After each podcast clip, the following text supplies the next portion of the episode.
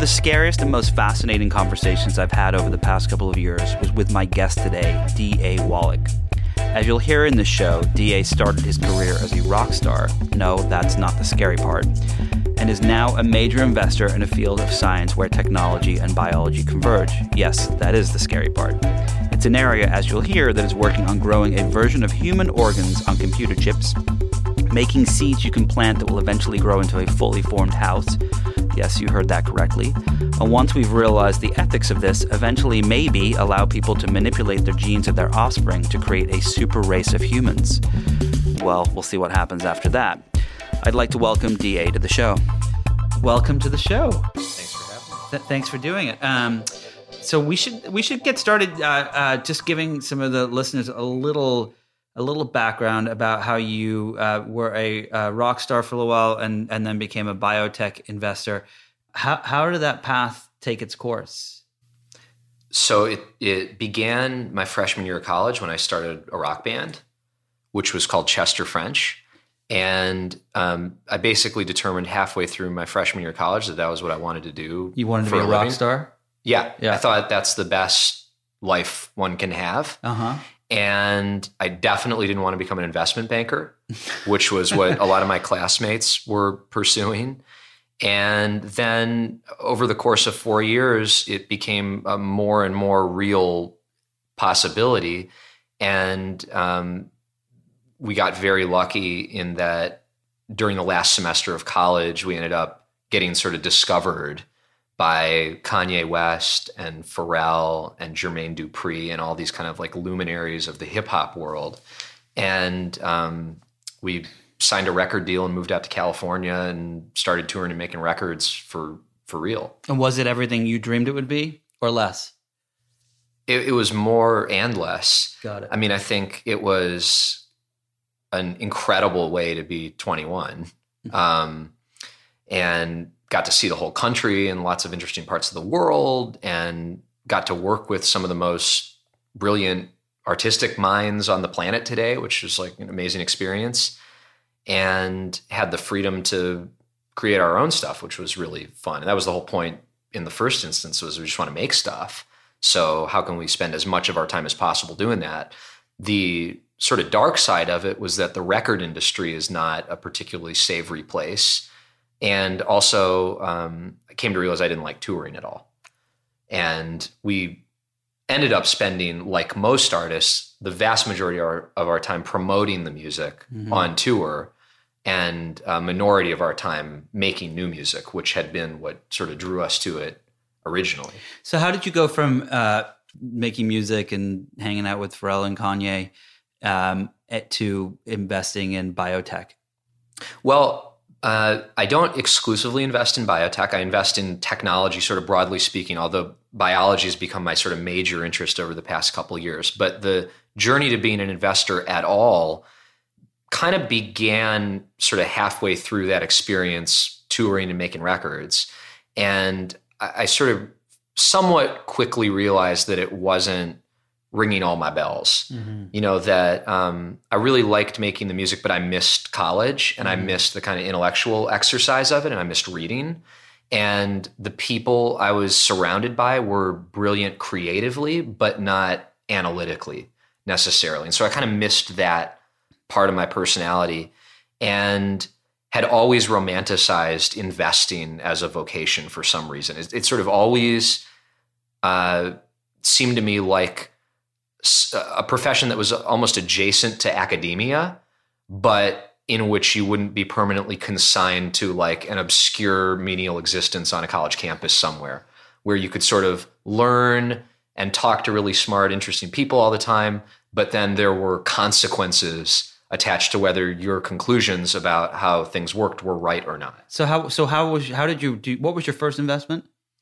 Well, my first sort of real investment was Spotify. And, and, how big was the company then? What was the Well, the company was so I was early relatively speaking, but it was 2011. So I had found those guys in 2010 and I actually met them through friends at Facebook who were in early partnership conversations with Spotify. So the service was really popular in Sweden where it originated and was starting to get popular in some of the other Western European markets where it had launched, but had not yet come to the US. And so I originally was just interested in getting an account because I was a huge music collector. I've always been, and I had, you know, like hard drives upon hard drives of terribly organized, you know, records that I loved. And so my first interest was just I want this program that promises to eliminate the need for all those hard drives. And so I tracked down a free account and then I met the guys who were behind it.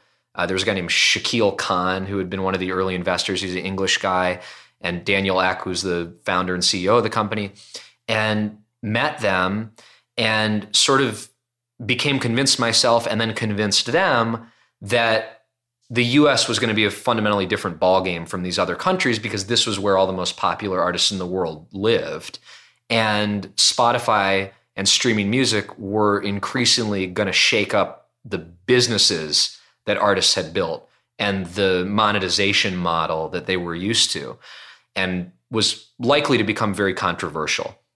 And so I kind of sold my wares as like, look, I know a lot of other artists. I'm an artist. I understand what the consequences of what you're building are going to be and how they'll be perceived by the creative community.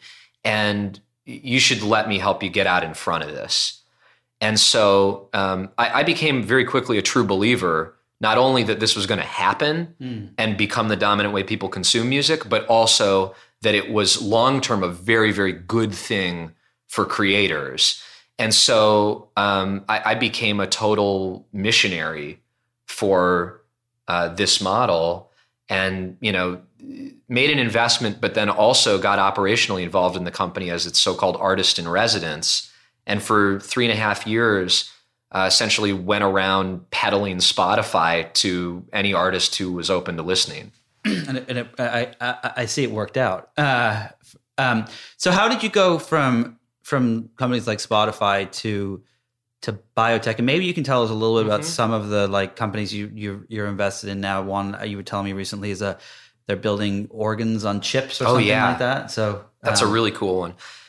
Yeah, so you know, Spotify was a very lucky find for me because as I've learned, you know, one's ability to invest intelligently in a particular industry sort of depends upon how deeply you understand the industry you know, which is so often why entrepreneurs who are successful, you know, the, oh, they were working in trucking for 20 years. They sort of knew every in and out of the business model and they were able to pinpoint some opportunity that would be invisible if you didn't know it uh, the way they did. So I got really lucky because I understood the music business when I found Spotify, and that gave me the perspective to recognize that it was a good opportunity. But I also sort of concluded very quickly as Spotify was becoming successful that I didn't want to stay in media, that there were just kind of fundamental characteristics of media businesses that I didn't like. And um, in particular, how unpredictable media is. I mean, at the end of the day, uh, there are a few businesses like Spotify that are platforms that are essentially agnostic to what content flows through them. But most of the people, and in particular all the creative people, are day to day making bets on whether some article or some book or some song or some movie will be liked by people mm-hmm. and will be popular. And I just find that to be unpredictable. The whole thing is just that it's it's that there's no it's all just close your eyes, throw spaghetti against the wall and see what sticks. I think so. You know, and people delude themselves into believing that they've found a pattern, yes. but I don't really think anyone ever does. So how's that different in biotech? Well, it's it's not different, I don't think in many ways in drug development, which is what most people mean when they think about biotech. And so if you look at what so-called biotech Wall Street analysts cover, it's primarily drugs. And drug development is a very very difficult business because most drugs take you know somewhere around a billion dollars to go from early stage you know laboratory idea to actually reaching patients and a very small fraction of the things that start looking very promising actually end up working to get a drug into the market and to actually start selling it to people you not only have to prove that it's safe but you have to prove that it works and you have to prove that in an empirical and rigorous way And it's an extraordinarily expensive and time consuming enterprise. So it takes a lot of these drugs, you know, almost 10 years to get to market. And as I said, almost a billion dollars. And there's a large element of sort of gambling in there. And again, if you went and talked to the top biotech investors in the world, uh, some of them would probably explain it that way. And some of them would probably also say that there are ways of systematically de risking it and doing it more thoughtfully than other people. But even the best investors in drug development have a relatively low hit rate, just like the best film studio, mm-hmm. you know, only occasionally puts out a blockbuster. And so, what I'm interested in is not so much developing drugs, which is what we think of as biotechnology today. Um, what I'm focused on is the kind of um, perfusion of biological technologies in the entirety of the economy and human society. And when I look back at the past 50 years, only a portion of which I've gotten to experience, clearly the big technology changes had to do with computers and network computing. And it's obvious how that has reshaped society and human behavior. Uh, my bet is that the next 50 to 100 years, certainly the remainder of my life, uh, will be driven more so. It will still be influenced deeply by computers, but the the big new thing that's going to happen is that we're going to start playing with living systems uh, in a deterministic way, and that that is going to reshape our economy and reshape what it means to be human and raise the most interesting and promising possibilities for our civilization. What do you mean by that? That you were going to reshape? I mean, what, uh, are you saying that plants will become computers, or that we're going to, you know, what, what's what are you talking about? Well, there is a sense already in which plants and all living things sort of are computers, and um, fundamentally, what's going on in life and in the history of life is this staggering and sort of mystifying transfer of information through the universe. And we don't understand it well. But if you look at DNA or other biological forms of information encoding, um, data essential you can analogize it to data. We tend to and people other other people pointed this out that we always think in the metaphors of our latest technology. So you know in the industrial revolution everything was a steam engine including men's sexual appetites you know. But so so it's hard to escape using the language of computers to talk about biology. It's not. I mean computers came later right? But um, there's a sense in, in, in which biology um, and the living planet has um, developed the most sophisticated ways of manipulating matter and information. So, in a single tree in my backyard here, the sort of, if you want to call them engineering, the engineering processes and solutions that evolution has solved for dramatically exceed the sophistication of the technologies we've built to do kind of similar things. So it, you or me, I forget what it is, if five or 10 watts or whatever, we run on a relatively low wattage. We're extremely energy efficient in terms of the, the way we convert the food we eat and the energy that's trapped in it or the sunlight we absorb into energy and action. I mean, you can go you eat a bowl of oatmeal and you can write an amazing article and reorganize all this information that you've you know taken in from talking to people and learning and so without rambling where that leads me is to a sort of uh, enormous sense of humility about how primitive our technology is relative to the technology that nature and evolution so, have designed. So okay, so what is what what what do you foresee happening? You can go pie in the sky if you want here, but what do you foresee happening with technological changes in biology that will affect the way we live in the future? Sure. Well, the common theme of it is that, and, and the way I would inflect it is not that we're kind of becoming masters of biology or anything. It's really we're becoming students of the natural world. We're starting to figure out the amazing, clever ways that nature has developed uh, its interface with the rest of the universe.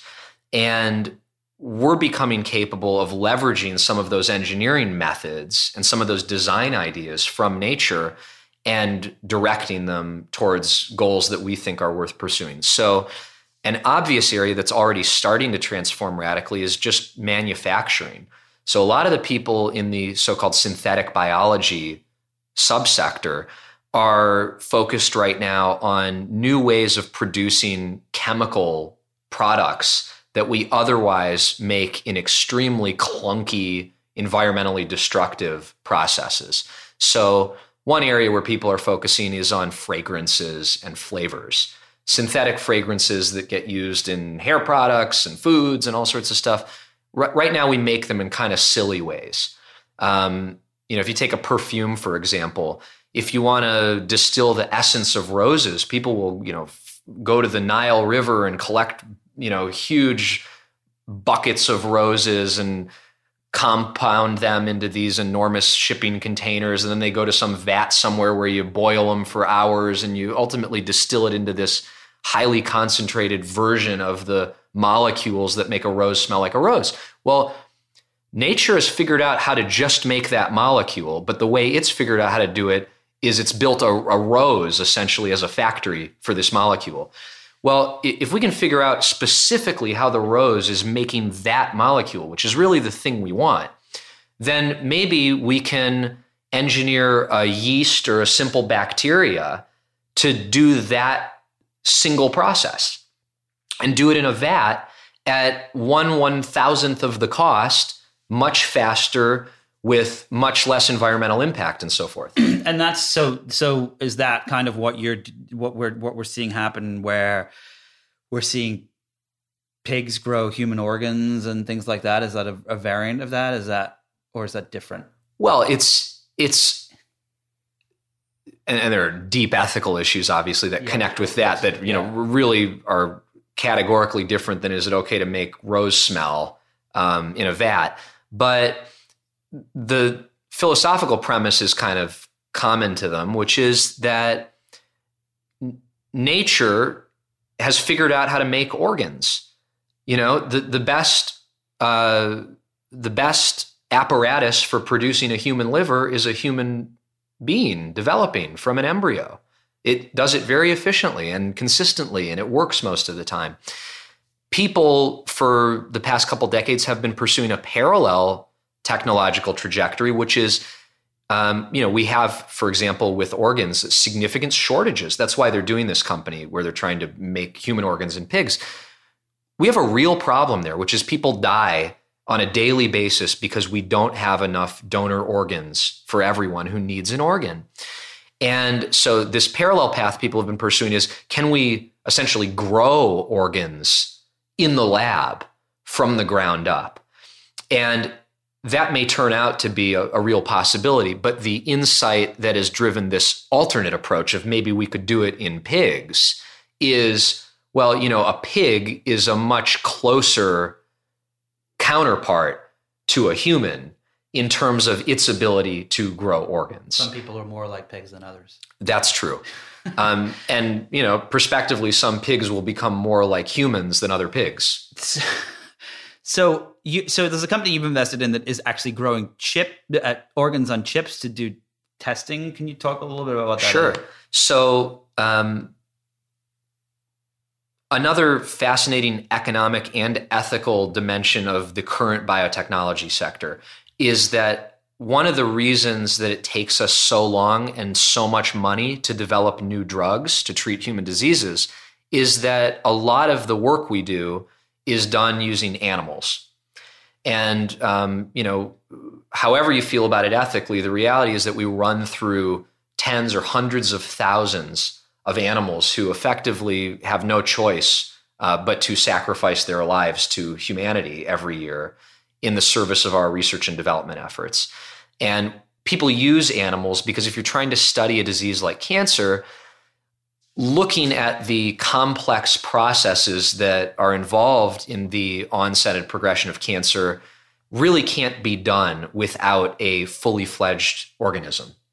And so people will use primates or mice um, or pigs as a sort of proxy for humans. And they give it cancer, they give those animals cancer, and then they test their drugs on them. And, and so That's on. exactly right. And then they dissect them and they see where the drugs ended up and whether they created any problems in any organs or, you know, it's a brutal process, even if the outcomes of it are noble.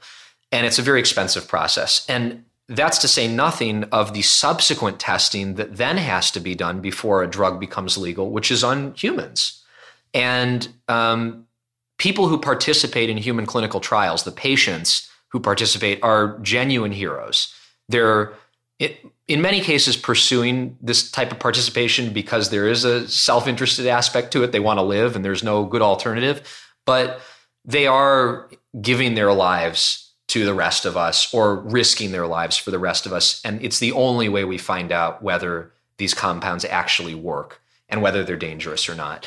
And so the combination of the expense and time involved in studying biology using animals and people, which uh, of course are animals too, is immense. And this company that I invest in, which is called Emulate, is one of several businesses now that are pursuing ways of recreating a physical simulation of a complex biological organism but without a living organism. So they make these little chips that they don't look like computer chips, but they're they're quite small. They're like the size of a cracker, basically. And on one of these chips, they will essentially recreate the physical environment in which the cells they're trying to study reside in an organism. So if they're studying lung cells, they have to recreate the physical forces that occur when you or I breathe the, the cells in our lungs are constantly subjected to these shear physical forces from the airway as we breathe. And in fact, they don't behave sort of like themselves in the absence of those forces. So this company is taking as many of those environmental characteristics that are needed in order to get cells to behave true to their selves and they're um, they're recapitulating them in this in vitro environment. The promise of this long term would be that we could uh, stop having to use animals and ultimately stop having to use humans as um, as guinea pigs. And so, the, so you would be able to test your drugs on these chips. That's exactly right, and and you'd be able to, with a high degree of fidelity, predict whether they will work in people. So let, us just um, uh, fast forward a little bit here. Um, and can you kind of put on a futuristic hat and say, you know, how do you imagine that our lives will, what they'll look like um, in 20, 30 years or 50 years, if you want to go that far, with these technologies that you're talking about? And not just, not just talking about the cells and the drug testing, but I'm talking like the big picture stuff here. Well, I think that it's it's very hard to predict time scales yeah, yeah, with anything. Just, but yeah. let's just say at some arbitrary point in the future, if humans survive, which I don't take for granted that we will, but if we survive and if we don't destroy, especially with Twitter, yeah, um, if we don't destroy our habitat and our species, uh, I I would predict that you're going to see this sort of biologicization, or I don't know what the good word, I don't know what the right word for that is, but you're going to see this engineering of biology. Um, you mean engineering of humans too? Engineering of humans too, but engineering of living systems in the service of humans and of the planet. You're going to see that become a part of everything, just in the way that computers are becoming a part of everything. So, give us an example of how that works.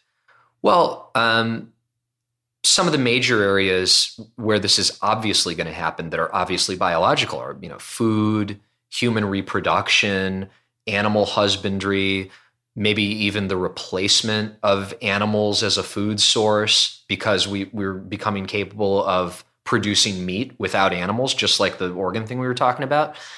Then there are more sort of far out there things that are really interesting. Uh, a buddy of mine who's a brilliant and extremely pioneering biologist at, at Stanford, Drew Endy, uh, talks about what if one day you could plant a seed in the ground and a house grows out of the seed. And so we could be how would how would the house we could grow? be growing houses. Well, no one knows exactly, right? I mean, yeah. we, no one's invented this yet, but the remarkable thing about the type of life that we represent is that you know you or I grew out of a single cell I mean, a single tiny microscopic cell s- self assembled. It's like a floppy disk got put into the universe, and what happened was it self assembled into a person. And the complexity or you of me from an engineering standpoint, the number of integrated systems and the types of cellular communication that are taking place, we can't understand it because our computers are not yet good enough to even figure out how the hell it works. But nature's figured it out and it's doing it every day and it's doing it essentially for free. And so if a single cell can turn into a person or an animal or a red oak tree, um, it's not unthinkable that we could leverage that design language to engineer a seed or a cell that could turn into a house. I mean, a house is like a box with you know a few subdividers in it. So, do you think that that um, we're going to get to a point where we will we, we will be manipulating cells in humans to you know for example you know with all the crispr stuff that's going on um, where we say okay well we're going to as those cells divide uh, and and create a human we're going to say not only that we're going to make sure that that person doesn't have you know life threatening diseases or disabilities and so on. But well, why not just you know make them a little stronger or make their eyes better than 2020 or whatever it is? Do you are we going to get to that point? Well, I think we're certainly going to get to the point of choosing whether we want to go down those roads or not. And these are going to be some of the most interesting and complicated philosophical debates that our generation and subsequent generations are going to need to adjudicate. So one of the things I, I, I, we spoke about this once before, and I and I remember saying to you, "Well, of course we just don't do it. You know, mm. we don't get to play God." And you, mm-hmm. your response was, "Well, if we don't, someone like China will, and they'll create some sort of super race." Lay that out. Like, what does that look like? Well, there is a it's almost like we don't yeah. as a so yeah. American culture is very different than Japanese culture and European and so on and so forth. And and if if if there are these debates where you know we decide oh we're not gonna we're not gonna the Senate says we're not gonna allow this we're not gonna allow companies that do this stuff. Um, it doesn't. The world is not going to adhere to that. There are going to be you know what what what stops North Korea or yeah. China from saying oh well we're going to create a super race that is is sure. more advanced. Well, I think th- the prospect of that type of unilateral behavior even further deepens the importance of international governance structures and you know those of us who are working on the technology side of this need to appreciate that the technology is sort of neither good nor bad like most technologies. You know, it, the good and the bad arises when people start doing stuff with it. And most technologies can be used to great benefit of humanity or the planet or to great destruction. And insofar as we as a species don't figure out how to constrain the most dangerous possible uses of these technologies, that's going to be to our own peril. So, I don't know if I'm really answering the question, but I think what we're about to inherit as a beneficiary of the incredible work that scientists around the planet are doing in a very collaborative, non nationalistic way, by the way. Um, what we're going to inherit are a set of capabilities that we're not really ready for yet, philosophically or politically. Where, where do you fall on it philosophically and politically? I don't know. I mean, it's new and I see multiple sides of it. So, before I even knew a lot about the science that might arise in the context of genetic engineering of humans or other living systems, I read a great book by Michael Sandel, who's a legendary philosopher at Harvard. He gave this course, Justice, which sort of strangely has become an enormously popular thing on the internet in China. He's like a huge celebrity in China as this American philosopher who talks about justice. Anyways, he wrote a great book called The Case Against Perfection.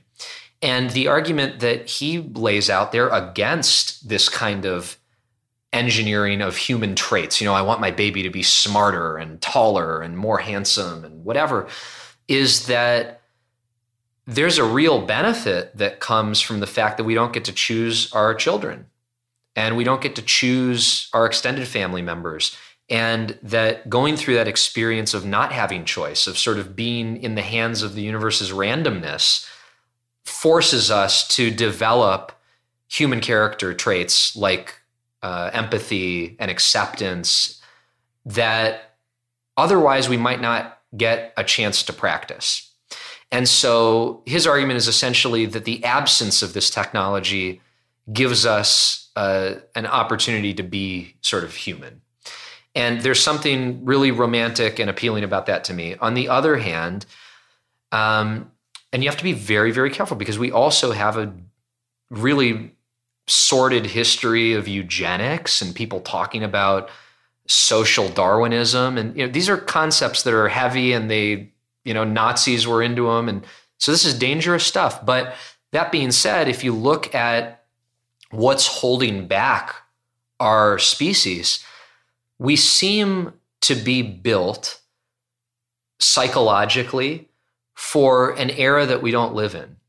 We're essentially cave people trying to get along with, with iPhones, with the internet and iPhones, and this need to cooperate at a massive multi billion person scale.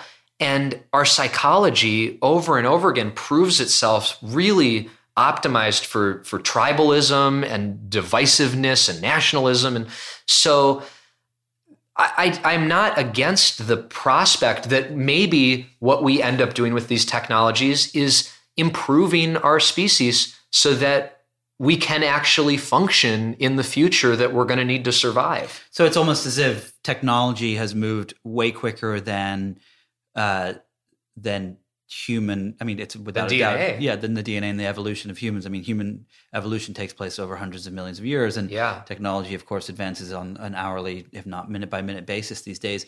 And and that we are you know we are still operating on the same principles that that are that cave people did. And and so you're saying that, that, that by edit it by being able to edit human species we could speed up and adapt quicker? Well i'm not proposing that we do anything but an interesting type of question that one could ask that is less obviously scary than should we make everyone aryan is what what does humanity look like if we were to uh, allow parents to select an embryo or to engineer an embryo such that their children were more compassionate and I don't know whether that's a good sounds pretty good Pandora to, to let out of the box, but we have to recognize that you know there are ways that you can imagine these technologies enriching our species. But so so but how so these these technologies are on the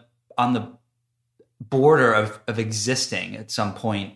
How are they, how are we going to stop them or or or control them or are we not? Well, the the good news, I think, it depends how desperate you think we are in needing new technologies like this. Well, I don't that, think it's, we're, it's not yeah. that we're desperate in needing them. I think it, we're, we're we have a propensity to always ad- use them. Right. You give someone a hammer, Sure. they'll figure out something to hit. So you know that's true, but then by contrast, the sophisticated culture, cultural and political structures that we built to suppress the continued usage of nuclear arms is an example of a great success in controlling uh, dangerous technology. And so we, we tend to count our losses but not our victories because the victories sort of end up being invisible to us. Hold on a second. No, I I, to- I completely agree yeah. with what you're saying, but but there is a clear. I think part of the reason that we have figured out ways to not have, to have a, a nuclear war on Earth is partially because the technology isn't that old. Sure. Um, uh, on the scale of things, but also that there is a clear a, a, clear response to a nuclear war, which is destruction. Yep. And no clear winner in sight. But when you just said before, like, oh, we should, could we could we manipulate our genes to make us more ethical and so on and so forth. And my initial reaction is like, of course. But then maybe I thought about it afterwards and I was like, huh. Well, maybe we will become so nice that we'll be like in that Portlandia skit where the two cars keep beeping each yeah. other, like, no, you go, no, you go, and and and we as society end up killing ourselves because we, we become too nice. And so I, I don't know if, you know, if the gradual change of um, biological change brought on by humans and technology is as obvious as nuclear war. Well, I, I don't think it is. And it's also not obvious what our goals should even be. I mean, say we all could even agree that, oh, you know, we should do everything we can to make the next generation more compassionate what does that mean? Is there a clear genetic basis for what compassion looks like? I mean, we barely understand the science of genomics and how genes or epigenomes or culture produce so-called phenotypes, a term biologists would use. Uh, so we neither have the understanding of the engineering that's needed to to really implement these kinds of technologies for humans at scale, nor as this conversation is making abundantly clear, do we have the ethical or political apparatus to even think about it? One thing I do know, and an area where I am applying myself, is that you can't have these conversations in a thoughtful and productive way without the average person having a much greater literacy around science and biology. And so, one thing that I would at least hope we can all agree on, wherever we sit politically or, or ethically, is that we need to enhance the public's understanding of the science that relates to these questions. Because if people don't even have the vocabulary uh, in the first place, they can't have a, a good conversation about it. And what we're going to need over the next several decades is a really deep and uh, long term conversation about how we move this stuff forward or don't. So, um, uh, okay, so let's let's let's segue into another aspect of this. Um, you know, these conversations. Um, uh, you know, Einstein um, once said that he believed that the universe was so complicated that that there uh, that there had to be a god um, uh, and that there had to be some higher power. As someone who has studied all of these technologies, for want of a better word, and and um, biologies, and and and you sit and talk to scientists and, on a daily basis, incredibly smart people at the Santa Fe Institute and so on. Do you believe that that we are just this thing that's here by chance? We're kind of like I don't know if we're a bug or a feature, to be quite honest, but on earth, but um, or is there some greater purpose for all of this that we are kind of screwing with? Hmm. Well, my kind of tentative uh, view on this is that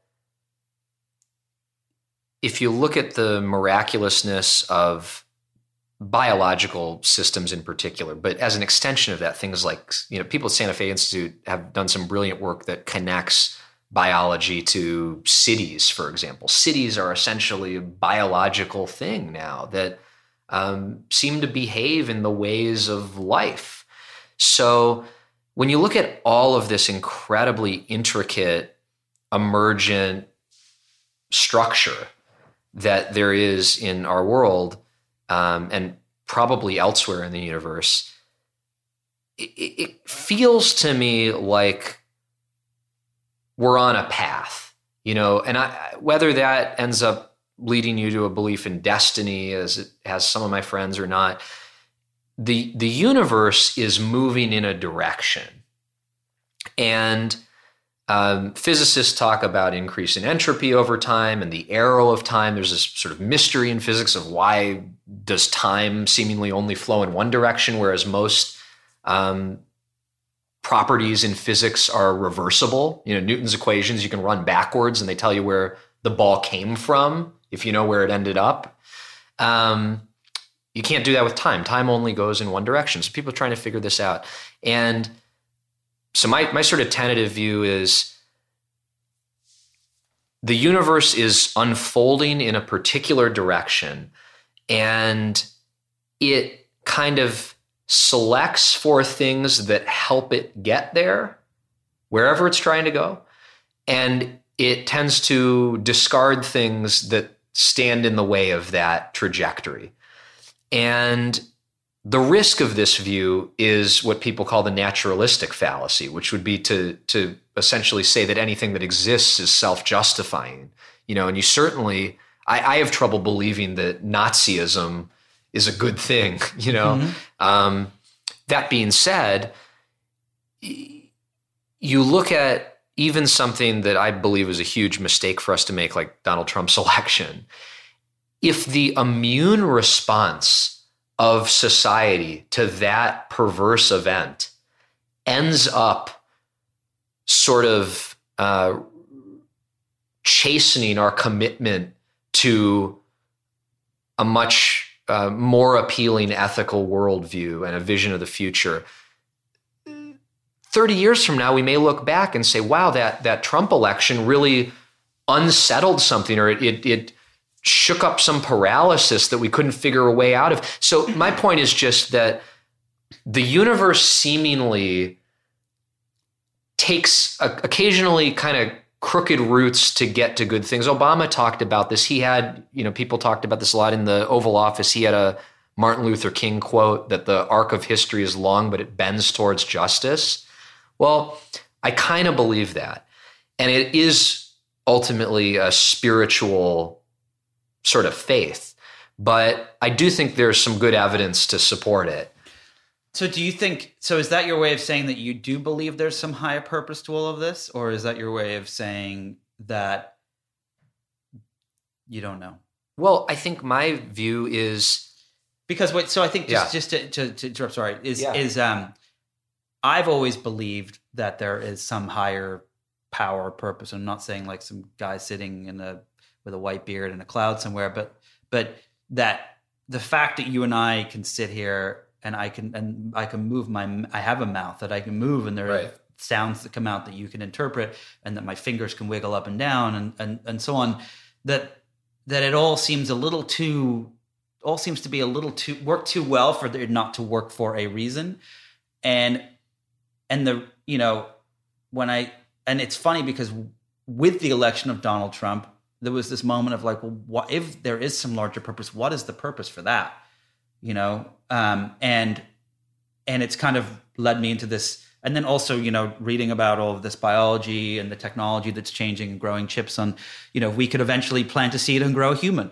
You know, um, it, you know, at what point do we, or if you if you can grow a a liver in a pig, why can't you grow an entire human and put it together? And, and at, at what point do we become God and is there God? And I think that's the thing that that that now keeps me up at night. Well, I to- think of this as uh, humanity's awkward adolescence, and in many different areas, we're essentially having to face up to the fact that you know we got handed the keys and we have to learn how to drive, and um, the ability to exercise some more influence over the direction that the universe takes, and in particular, our planet takes. I mean, we can't aspire to control the universe, but um, at least our planet, we've proven we can deeply impact. I mean, we can destroy ecosystems, we can help recreate them. We have a sort of responsibility to help the universe move in the direction that it's trying to go, uh, or it will probably discard us. And so the lack of certainty about where this is heading gives rise to human discourse. And that's what's fun is you know debating with other people like where do you think this is going? How, how can we be most helpful? But to sort of translate that into these metaphysical terms that we're talking in to me it means that the universe is basically indifferent to us and we have a chance to stick around if we help do the work it's trying to do what is it trying to do well i mean I would like to think that it's trying to lead us towards greater justice, towards greater biological diversity, towards the continued proliferation of knowledge and information. And the clue that we have as to where it's going is to look backwards and to zoom out and say, does this look like a, like a vector? you know, D- Steven Pinker, for instance, wrote this book, uh, "Our Better Angels of Our Nature," that you know, sort of like stop being pessimistic, everyone. Like we're actually much less violent than we used to be, and so forth. Well, you know, if you zoom out, even just human history, uh, we seem to be getting better at organizing and cooperating in large groups of people. We seem to be getting better at building things. We seem to be getting better at moving information around the planet. And we seem to be getting less violent, which is, I think, equivalent to becoming less stupid, becoming more reasonable. And um, so we should we should keep going on those paths. Those paths give us a hint as to what we should keep working on. They're an invitation to continue the work of prior generations that has been selected for. Nonviolence over time is something that the universe is seemingly rewarding us for.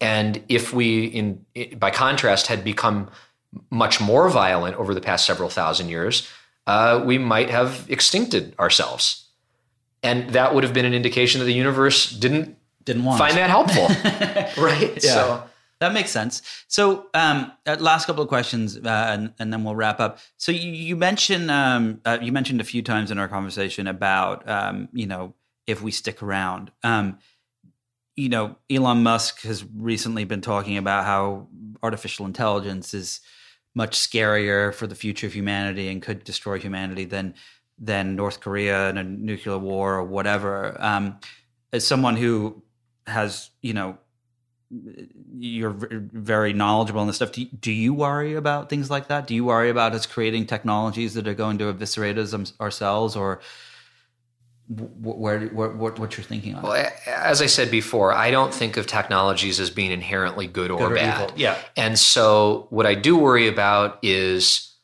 who has access to new technologies and who has the power to deploy them. And the scary thing about these AI and machine learning technologies is that many of them are being developed in the most advanced ways within a few private, very powerful, and very well funded corporations uh, whose interests may not be well aligned with the rest of humanity's. So that's certainly a risk, but that's really a question of the distribution of power and access to technology and not a question of the inherent good or bad of the technology itself. And the same applies to um, biological technologies like the ones we were discussing. Um, you know, I, I think one scary thing in the biological domain is actually phobia of the technology. And one of the things that I've really dedicated myself to, particularly here in LA, which is a hotbed of anti vaccine fear mongering and anti-GMO food fear mongering is um, I've been trying to help people understand that they shouldn't just be scared of these technologies a priori without either understanding them or considering the good that they can do for us. And it strikes me that, in particular, the environmentalist movement took a really dangerous wrong turn in the past 50, 60 years. a turn against nuclear power, a turn against uh, geoengineering, a turn against genetic engineering of food and, and plant life. To me, those tools are the way out of our environmental catastrophes. And so I'm actually extremely worried about people being irrationally scared. So you're and you're so you you're pro GMO food and things like that being developed. Well, look again, the technology is neither good or bad. I'm pro using all available technologies to solve problems that we ought to solve. And over the past several thousand years since the agricultural revolution and, and then the industrial revolution, we have systematically and at an unbelievable scale been destroying our planet, been destroying biodiversity, been destroying our own uh, environment insofar as it in, impacts our individual health. We have crises of obesity and other epidemics of uh, immunological diseases and so forth.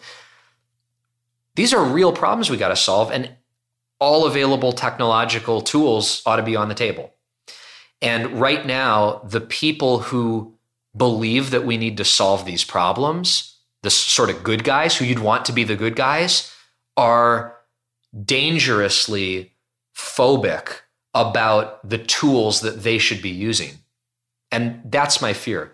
We've got a false choice right now. Either you're a climate change denier, anti science asshole, or you're a anti science, closed minded environmentalist who believes that bioengineering and geoengineering are conspiracies of Monsanto and a few other large corporations. I'm not defending any individual corporation or anything.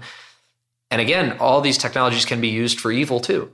But the people who we need to count on in our communities doing this important work right now are not thinking clearly. And to me, that's really, really scary. So, okay, last question. So, I usually, when I do these interviews and these podcasts, I usually ask people um, if you could go back in time and uh, and give your younger self, like 20 years ago, a piece of advice, what would it be? But I think I'm going to turn it around with you and ask you if you could go forward. Oh my gosh! In 20 years, uh, uh, and give your older self a piece of advice, what would it be? Uh, probably like you know, don't turn into a jaded asshole. you know, I mean that they're so so. I no no your older self. I'm just kidding. Uh, there, I mean, there's so many. Okay, you meet heroes, right? Who are now old guys or girls. Yeah, and that's consistently what disappoints me about them. Yeah. You meet them and you go, oh man. oh, yeah. you know, and it's like, that's a sad place to end up. I definitely don't want to go there, but it's super possible. what, what, uh, um, uh, real last question here. What, give us a, a scenario of, um, a, a good scenario and a bad scenario. And again, I know, I know what you said about technology not being the good or the bad, but give us a scenario 20, 30 years from now, um, of a way you think biological technology will change society uh, for both good and for bad? Mm. Well, let's. And they can be two different technologies. I mean, let's do something really simple, okay. which is the way we produce food. And this is something that's fully happening right now this trans- transformation in the way we do it. The biggest story on the planet right now, aside from climate, is that everyone is moving to cities. So we are becoming a totally urban species. And the ways that we produce food are not logical or smart in that context. So, one thing that will be to our great benefit is moving to a totally controlled farming infrastructure where we are producing probably the majority of our food indoors, close to cities or in cities, and probably producing a lot of foods that we have specifically designed to work very well in that controlled environment. And these foods are going to be tastier, There will probably be foods that don't even exist yet that we're going to invent that are amazing. I mean, I really my one of my goals, which is just a silly one, is I really want to be a part of making things taste like chocolate bars that are healthy for you. I, oh I, I would I love so a, a, banana that tastes like a milk chocolate bar. That's that's my dream, and and is super healthy for you. And and in fact, it'd be amazing if it could be so nutritionally perfect that you don't need to eat anything else. Because I would totally buy into that. But um, we're going to have more nutritious food. It's going to have a much lower ecological detriment to it. You know, less environmental impact and so forth. Uh, it'll employ people, hopefully, in some capacities, marketing or otherwise. The dark side of it is, you know, there are a lot of farmers right now. There are a lot of people in the world make their living in agriculture. And that's changing rapidly. I mean, when given the choice, it seems like a lot of people in China are pretty eager to get off of the paddy and into the urban centers. But notwithstanding that, technological change begets social and economic change. And what I worry about as a consequence of a lot of these technologies is that the technologies provide great solutions, but they do produce dislocations in the economy and in the social hierarchy. And I'm worried that we don't have societies that are built to manage what are going to be inevitably very difficult social and cultural transitions. And I worry about the people who are going to be hurt in those transitions. Um, you know, global warming is going to be fine probably for us. You know, we'll, if California, Malibu falls into the ocean, we're just going to move to Ohio, and you know, you'll write stories or books or screenplays from Ohio. I'll do the same thing. But if you live in Bangladesh, it's going to be a lot scarier, and you're going to lose your house, and your civil society may fall apart, your government may collapse, you may have non-governmental extremist organizations arise. It, it may turn into hell, and similarly, um, the rapid pace of economic transformation that may result from the speed with which some of these technologies surprise us uh, is really scary to me. And so I, am just trying to kind of like sound the alarm in a really op- optimistic way that everyone needs to one think about how great this stuff can be, but two get ready for it and start preparing the society and innocent people in the society for the way that they're going to need to change their lives to accommodate this sort of inevitable transformation. Well, on that positive note, thank you so much for taking the time to chat with us. My pleasure. Thanks. Thanks to my guest, D.A. Wallach. Also, thank you, D.A., for scaring the bejesus out of me. If you enjoyed this conversation, be sure to listen and subscribe to other great episodes of Inside the Hive with Nick Bilton. You can find these on Apple Podcasts, Google Play, or anywhere you get your podcasts. And don't forget to leave a review while you're there. Thanks to the folks at Digital Media for their production work and my editors at Vanity Fair. I'll see you all next week.